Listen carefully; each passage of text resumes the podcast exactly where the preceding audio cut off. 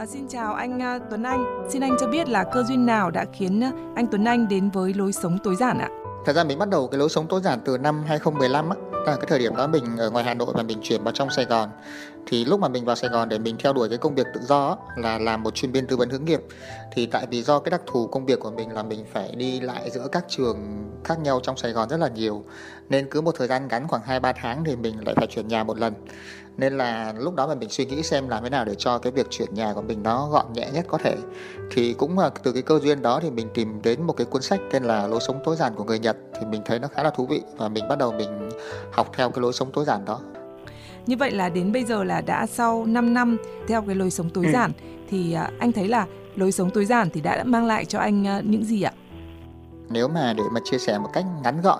thì mình nghĩ là nó đem lại cho mình được ba cái điều quan trọng nhất. À, thứ nhất đó là cái lối sống tối giản nó giúp cho mình có được cái sự tập trung hơn trong cái công việc cũng như cuộc sống cá nhân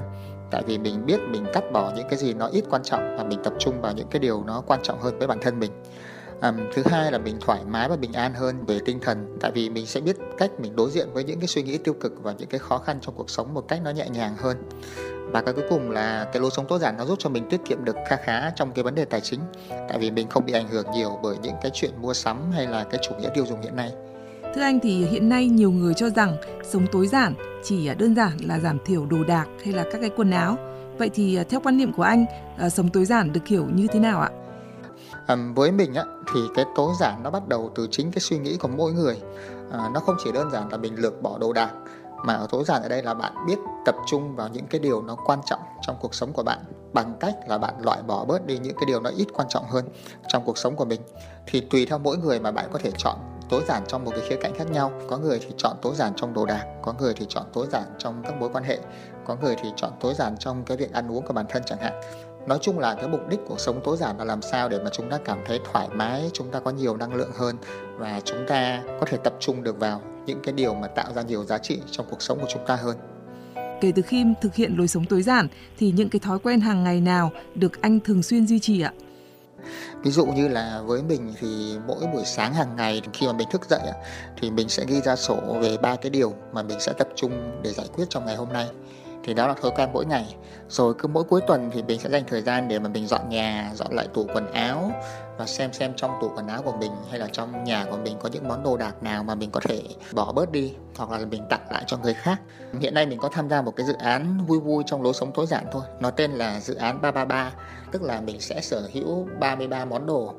bao gồm quần áo và phụ kiện trong vòng 3 tháng. Mình sẽ chỉ mặc xoay vòng 33 cái món đồ phụ kiện đó thôi khi mà mình thích một món đồ nào đó thì mình sẽ không mua ngay, mà mình sẽ chờ khoảng 2 tới 3 tuần xem là mình có thực sự mình cần cái món đồ đó hay không, hay là chỉ là thích nhất thời thôi trước khi mình quyết định mình mua cái món đồ đó. Dạ vâng, đúng là như anh chia sẻ là hiện nay thì trong xã hội hiện đại nhiều người thì thường có cái thói quen là mua sắm qua mạng và khó có thể là kiểm soát được cái chi tiêu của mình. À, vậy thì à, với cái kinh nghiệm thực hành lối sống tối giản à, trong vòng 5 năm qua thì anh có cái chia sẻ như thế nào đối với cả thính giả nghe đài về những cái bí quyết để có thể là quản lý tài chính? Có những cách như thế này. Đầu tiên là mình phải ý thức về cái chuyện mình định mua cái gì khi mà mình mở cái trang mạng xã hội đó ra cái điều thứ hai á, là là bạn tắt cái sự xuất hiện của những thông báo tin nhắn từ các cái ứng dụng mua sắm thì bạn cũng sẽ đỡ bị ảnh hưởng bởi những cái yếu tố kích thích này À, cái thứ ba thì bạn có thể tải thêm về một vài cái ứng dụng liên quan tới quản lý tài chính để mỗi khi mà mình mua sắm mình chi tiêu một cái gì đó thì mình sẽ ghi chép lại trong cái ứng dụng đó để mình biết được là tháng vừa rồi mình chi tiêu bao nhiêu và mình có những cái kế hoạch cho những cái tháng tiếp theo. Anh có lời khuyên gì à, cho các bạn trẻ à, đang muốn tiếp cận với lối sống tối giản ạ? nếu mà các bạn xác định sống tối giản thì các bạn phải bắt tay vào làm. Nếu mà các bạn chỉ đọc các bạn chỉ xem các bạn chỉ theo dõi mà các bạn không thực hiện thì nó không có giúp ích được gì cả. À, một trong những điều mà các bạn có thể bắt đầu làm mình thực hiện một cái thử thách 30 ngày một tháng sống tối giản. Mỗi ngày bạn hãy thử bỏ đi một món đồ. Ngày đầu tiên bỏ một món ngày thứ hai bỏ hai món.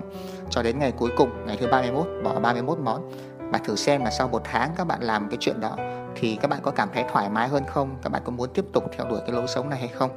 Dạ vâng à, xin cảm ơn những cái chia sẻ rất thú vị từ anh Tuấn Anh ạ. Cảm ơn bạn rất là nhiều